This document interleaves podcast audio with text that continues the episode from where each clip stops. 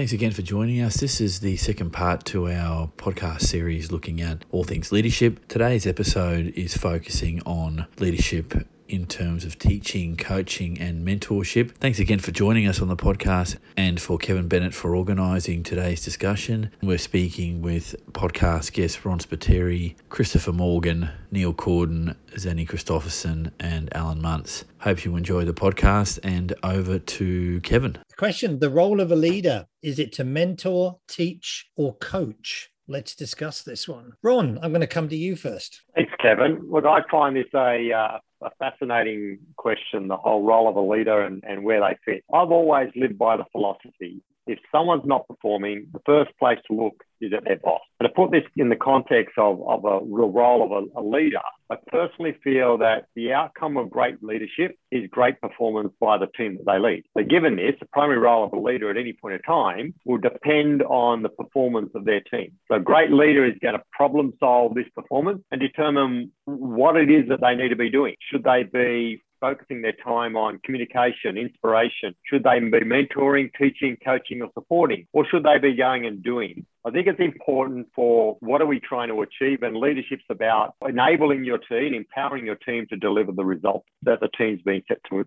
uh, chartered to, to deliver upon. Furthermore, we, we, like to talk about goals as either being away goals or toward goals, which has got some relevance to this conversation. So, if we're talking about an away goal, it's really about rectifying a deviation from the standard that we've set. So, when I talk about standard, I'm not talking about being prescriptive. It's about the outcome that the team's trying to achieve. So an, an away goal is really moving away from a bad state to a good state. There's the alternate there of having a toward goal. So a toward goal is where we move from a good state to a better state. That's that being that forward looking, forward uh, forward thinking. So either way, the goal of or the role of a leader should be about responding to the true root cause to the issue at hand and what is the right course of action that that leader should take going back to the at times it will be mentoring, at times it will be teaching, at times it will be coaching, at times we're going to be doing some other things as well. Um, so I think that's what, to me, really drives the role of a leader. Great. Okay. Zanny, do you want to go next? Sure. So for me, I think the leader must be effortlessly able to transition from one form of leadership to another. So between mentor, teacher, and coach. However, must serve the developmental needs of the individual that they serve. So they've got to be able to transition based on who they're developing or mentoring, teaching, or coaching at the time. So I think we're back to something we were talking about on the first session as well, as about that being aware of where you are in that terms of the cycle and the level, but also having that real emotional intelligence to understand where the person you're working with is and what they need to be able to progress forward. Yeah, which I think is back to what you know with what we're saying and what Ron was saying there is it's that leader having that awareness of where they are, where the person is, where the business is, and going, what is the right situation here? Is it just a simple misunderstanding, or is there more to this? And then we need to unravel that and understand that. So I think it's um it's it's an interesting one. And and again, when Eric and I were we're talking about this, it's one of those about throwing in the middle and going, let's just try and work out where we are with this and, and what and what people is thinking. So um, Alan, can I come to you, please? Yeah, quickly thinking about it, I'm a fairly visual person. So if I was to draw a Venn diagram of, of that with a circle for each, I think there'd be a significant bit of overlap. So some of the underlying skills, if you like, mentoring, teaching, or coaching would significantly overlap. And to yours and to Zanny's point, to a degree, there's transitioning between the three. And if you go back to the old situational leadership type model, where teaching would be sort of right at the bottom end, where someone's not overly competent or confident, so you're in a more of a direct teaching instruction role there. And as people become more competent and confident, um, you're moving more to that mentoring, or sorry, more to the coaching approach. If I look at then what's the difference between teaching and coaching versus mentoring? I think there's this power dynamic, this this internal relationship. Personally, I'd be more comfortable with describing a leader, depending on the situation, the teaching and coaching role. Because for me, leadership is about developing your people. Now, whether that's formal education for them or teaching them or providing the coaching role. I think a, a leader or a manager is much more in, in the coaching space. For me, mentoring is probably a little bit different because of the power dynamic, the reporting relationship, and what is a mentee looking for from their mentor. Often those those conversations can be a little bit different than if you're doing that with your direct your direct leader or manager. So for me, mentoring is probably a different relationship inside or outside an organization. So a mentor probably not your direct your direct line leader, but definitely your, your direct line leader in, in a teaching or coaching space as part of their role of developing their people and their team. Yeah, and I think the interesting there for me, Alan, you talk about the situational leadership is about, you know, one of the key problems there is about the mentor mentee being in the wrong boxes. I actually need this, but you've gone and put me in this box, and mm. which which which doesn't help. And I think I'm with you on that. If you drew the Venn diagram, you know, I think tradition is would you try and draw it and you try and guess how much of an overlap. I think in the new in the environment we're dealing with now, that Venn diagram is moving all the time. You know, mm. and it's that ability to respond to that. This is yeah. ambiguity and this agility, but it needs to be on both sides because it's about also asking the person, your, your, your the, the mentee or whatever, going, well, what do you think you need? You know, because because about where we're going. So I, I, just had in mind when you talk about the visual about, I don't think you can draw it because it's so unique to the situation and the people. It's about the more you understand what's the right now, what's needed now is where it becomes effective. Just picking up on that, then it's asking the individual, where are you now? And I think that's that's possibly a difference between coaching and versus mentoring. Mentoring is about the very much about the mentee and what their needs are. So the relationship is the mentee pulling on the mentor for that development, where coaching is probably a little bit more of a two-way street. Okay. Chris, so what do you think? The role of leader, mentor, teach, coach? Look, traditionally I've always considered it the more of that facilitating. You're there to enable them to do their job. That's my, it's seen as the leader's main role is to enable everyone to be able to do what they do. However, I think it is still very fluid, much like Alan says. It's a fluid back and forth, and it all depends on where that person is at any given moment in the day, not even sort of overall. I think things can happen that can mean that, you know, if you walk out there and try and coach them and their mindset isn't right because of other issues, then it can all just explode on you. And it's incumbent on the leader to be able to pick that up. And that's a skill that I don't think you can be taught. I think it is definitely one that you, you either have or you don't. Coming back to what we talked about last week and, and and Ron was saying about you're born with that, being able to read people. And I think being able to read where they're at, often with very little information about what's been going on, especially in the current climate where there's lots of things going on outside of work that have far more impact on how they behave at work than things you can see and you've seen happen. But it's a bit of a minefield there where you, you sort of, yesterday I was dealing with this person this way, but something's happened outside that's caused the stress. And now today I'm going to come on and carry on the way I was yesterday. And they, have switched off and they're not listening. And then you've got to try and change gears really rapidly. So I, I think it's, it's very fluid. I think you're correct in not being able to draw it. I think it is very much being able to read where that person is at that particular time and then determine do I offer advice? Do I ask them how they think they should do something and then build it as you go? So it's very much an on the fly engagement, which doesn't make it easy. Okay, I think we are learning that one even in our just first couple of sessions here, being able to really pick it and, and draw the solid diagram. A bit like we go back to Alan's mm. moving Venn diagram here. I think that's almost one of the things where we struggled with before. We've read a book, seen a diagram, and gone, oh, I'm going to apply that. And then you walk in and apply that and you go, hang on a minute, that's just not the same order or the same size or, or the same split. And our ability to deal with that. And as you say, this about what's happening outside, because I think, especially around this emotional intelligence one and how we work with people and develop people, a lot of the outside influences have been way past business and normal way of working. But also then having the workforce having enough trust and you building up the credibility as a leader that they're then willing to come in and take that on board is an important part because we haven't built that credibility and that trust that they can come to you and go, this is where I am. What do I do? Or can you help me get there? Then, you know, the void becomes even larger in, in terms of where we're going. And, and Eric just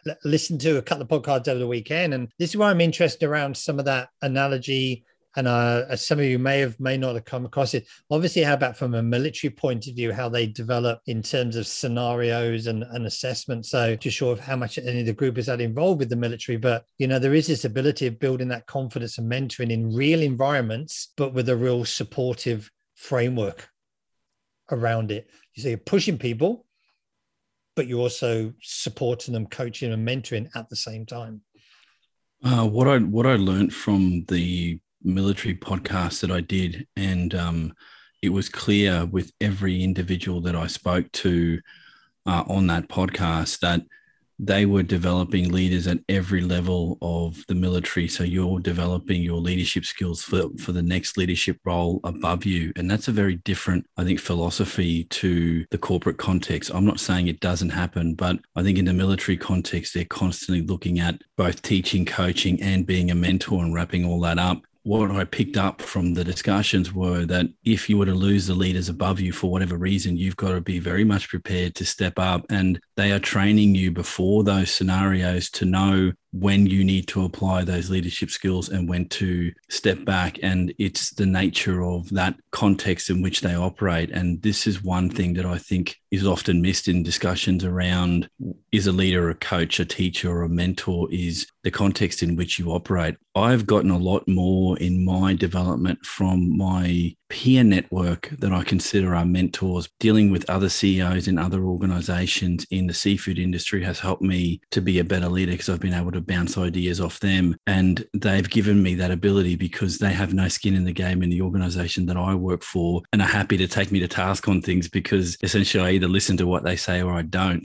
I think that's one of the reasons, and I totally agree. I think having someone who's got absolutely no skin in the game and is looking at what you're doing with fresh eyes can have far more sway on the leaders than someone like myself saying, I think you need to change the way you're doing something. It's almost like I've got a, you know, I've got a stake in it. I designed it. Therefore, even if I tell them to go okay to change it, in the back of their mind, it isn't. Whereas you get someone who's completely external, says, have you tried doing it this way? It's like, oh, hang on, that's a good idea. We might try that. Um, which is why we push, uh, try and push all of my team leaders to go to as many events and things as possible, and, and rather than monopolize them for myself, trying to get those people out and getting other people in. I think 100% you're, you're right. They're, those people's opinions and thoughts often have far more sway than mine would. I think it's it's, it's an interesting point there because I think it's about then what's the role of the leader to make that happen. So it doesn't then sit on the leader completely because part of that might be the discussion where the leader's saying, "Do you know what? I am not the right person. So what's the other way that we can help you become a better leader? Mm. You know, build your capabilities." And sometimes being able to go, "Well, maybe I'm not the right person," or you know, it's the right department. You hear a lot of times you know, uh, with graduate programs, you know, where they move them around the whole of the business. So um, they're just not, they're there to look at the role, you know, they're there to understand the different roles and functions in about do I get to like it? But I was talking to a couple of members last year about their programs, but what they've also learned it about it gets those people dealing with other people. So they're having to deal with their work with them for two or three weeks where they're having to deal with them on their different leadership styles, how they work, how they have conversations, and they're in,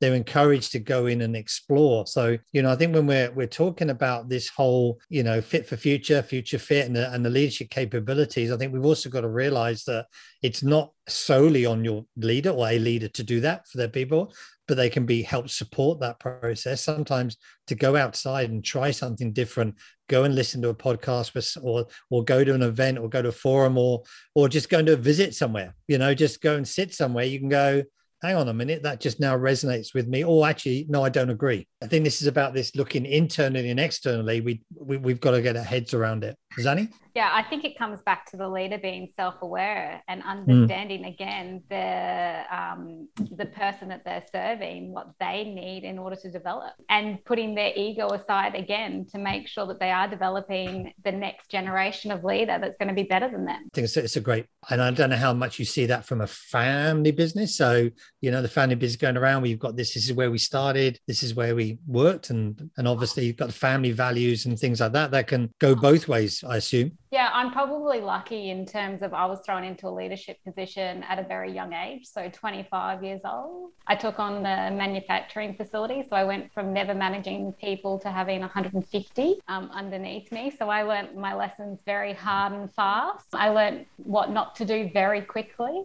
And I think as well, just that hunger to learn and to be exposed to different types of people. And again, reaching out to peers and building my network out has really given me that ability to understand what good leadership looks like. So, Ron, can I ask in terms of because you will have and, and Alan as well, so it's a bit of a both, but do it. So you'll have organizations come to you with a an away question, you know, or a go a go towards is how much of it is really physical organizational stuff compared to the how much is talking about I want you to develop our leaders, and, and is that shift changing because it's you know, very traditional. It could be, look, just fix this for me, and the people will follow. So, is there a shift happening in this whole leadership capability discussion? I wouldn't suggest there's a shift, to be honest.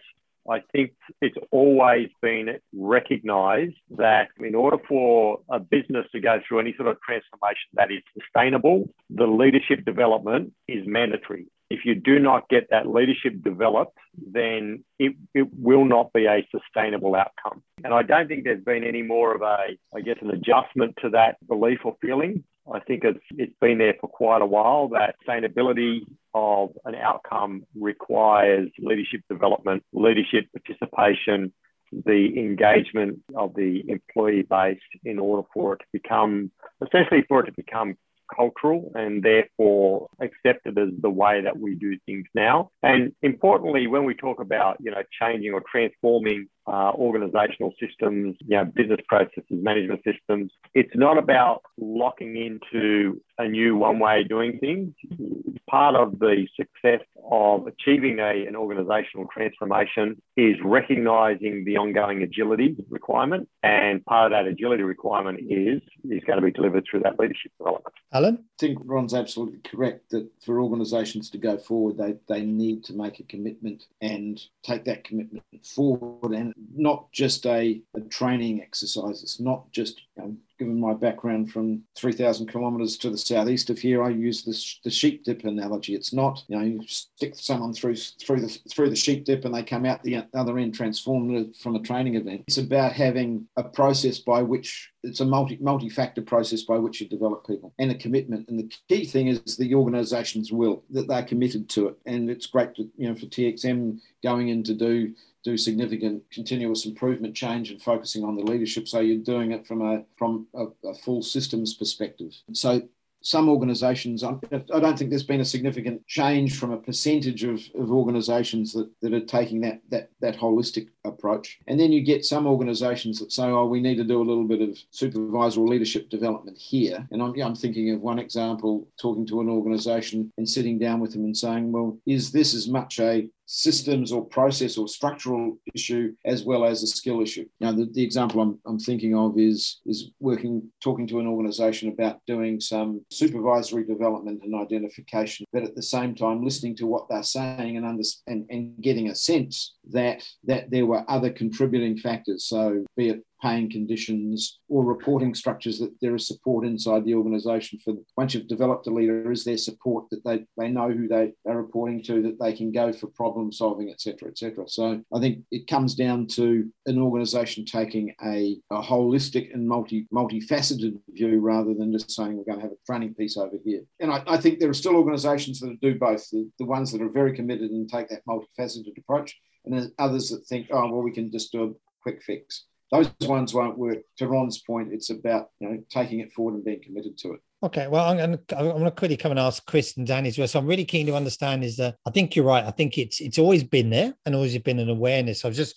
really intrigued to say, but it's really being called out more. That I suppose is um I think we we knew leaders were had to be part of that transformational process, but our businesses really calling this out more. Is it being seen as a gap? Is it really being seen as a, as a development area which is going to sustain the business? So so Zanny and Chris, and I'm but we're coming into the last few minutes here. So, you know, from an organizational point of view, I think we've always been aware that we need leaders and everything else. Is that becoming more of a focused attention now and a more real driver, or is it just still part of where we're looking to take the business forward. Who wants to go first? So, from a Priestley's point of view, we've always spoken about it, but as part of our enterprise excellence journey, we have started to look to leadership skills matrices and make sure that we're reviewing the leadership skills matrix, matrices and then also the leaders within the organization and outlining where there are gaps so that we can start to develop them internally as well. Yep. They've really started to call out those specifics and review with the team as well on that journey. Chris? I think it's, uh, again, it's not a new thing. I think it's always been there as, as a, an objective is that if you've got good leaders, you'll get good teams and so on and so forth. Getting them, on the other hand, seems to be a harder issue these days than it has been previously. We've also learned a lot of lessons where at times it's hard to bring someone in when you identify that there's a skills shortage. So, okay, I'm going to get someone external who's got those skills. And that has failed spectacularly because they just don't fit the culture. Even though they've got all the skills, all the background, they're, they're obviously very, very good leaders. The cultural thing starts overtaking that and it just doesn't work. They just never get the opportunity to actually show what they've got, which means you then fall back to saying, okay, what have we got? Let's try and build that up. And that becomes a bit of a hard slog because that's the, they're trying to work when you're already working two or three other jobs, you now got to add the job of learning and, and coaching a, a, new leader. I'm not sure there is a, a, a right answer to that. It's just part of the grind I, I, I, think this just goes on to the the growing list of topics, Eric, that um, keep coming out of this about how do we do this, what's it look like, you know, where can we learn from each other, and, and learn from different industries and and different mm-hmm. sectors. But it's it is coming back to what's right for the organization, your people, your team, and and the journey you're on. And I think that's what really makes the whole. You can't put it into a diagram. You know, you got you got an outline, but you need to come up with what's right for for you and and your businesses. So Eric, unless you've got anything else, I'd like to go just to our key takeaways from the session because that hour has gone twice as quick as it did last week for me, which which has been fantastic. So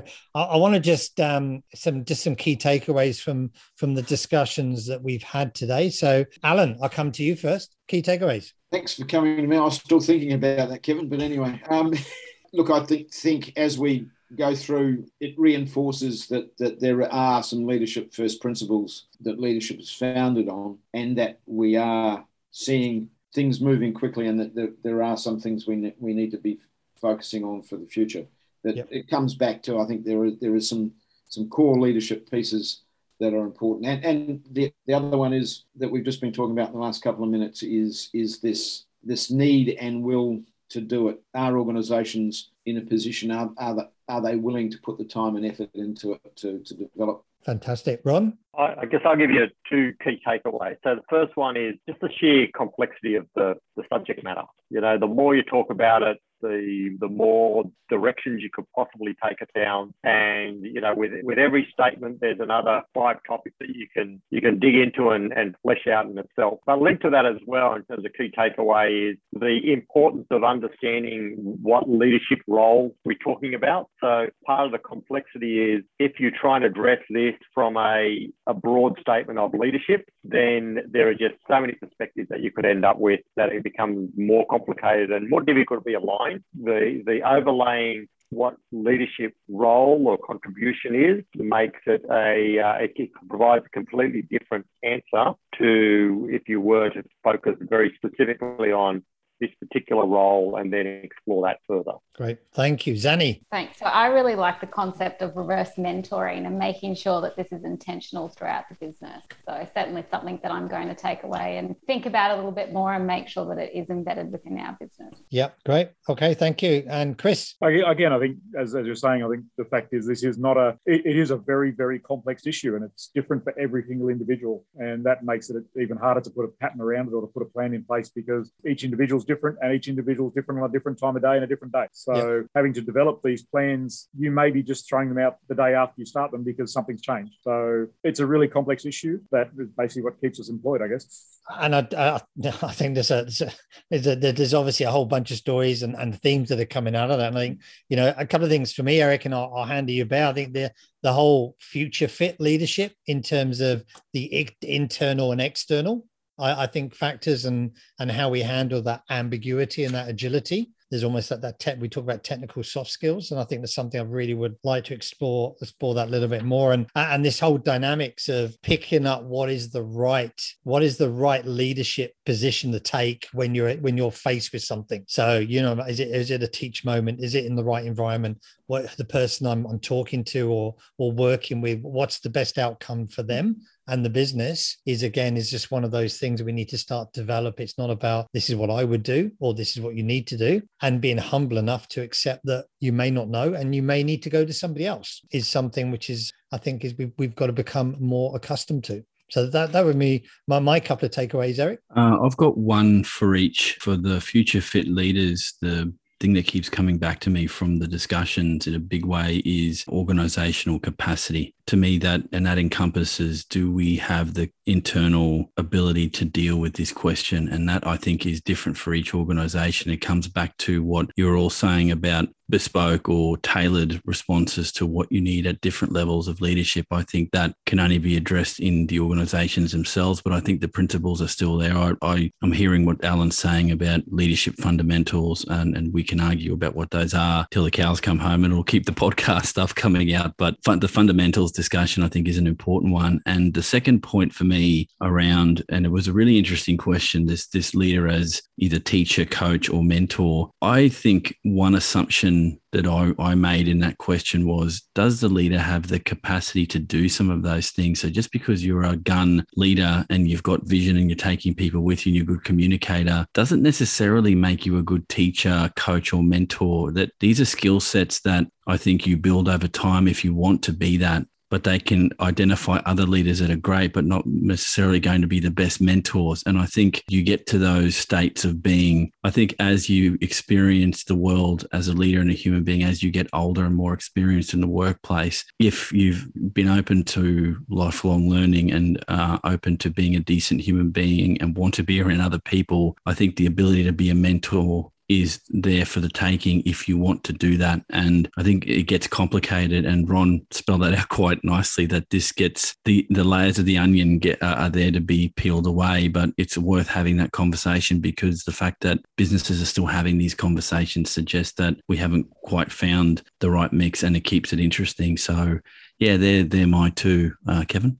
Okay. Thank you, Ray. Well, can I thank uh, Zanny, Chris, Ron, um, Alan, and Neil for your contribution over these last couple of sessions. It's been been one of those that you ask the questions and go, okay, I'm going to learn a lot, but I think it's also opened a whole bunch of other questions and and thought processes, which is, I think is part of what we're looking to do with these series. So uh, I think we're, we're going to look forward to some future podcasts here on, on different topics and, and different themes. And and um, I'm very thankful for for this group being part of the very first Talking Leadership Best Practice Network podcast series as well. So thank you very much, everyone, for for the last two sessions, and we look forward to uh, having you involved in in future and podcasts. Thank you very much, everybody.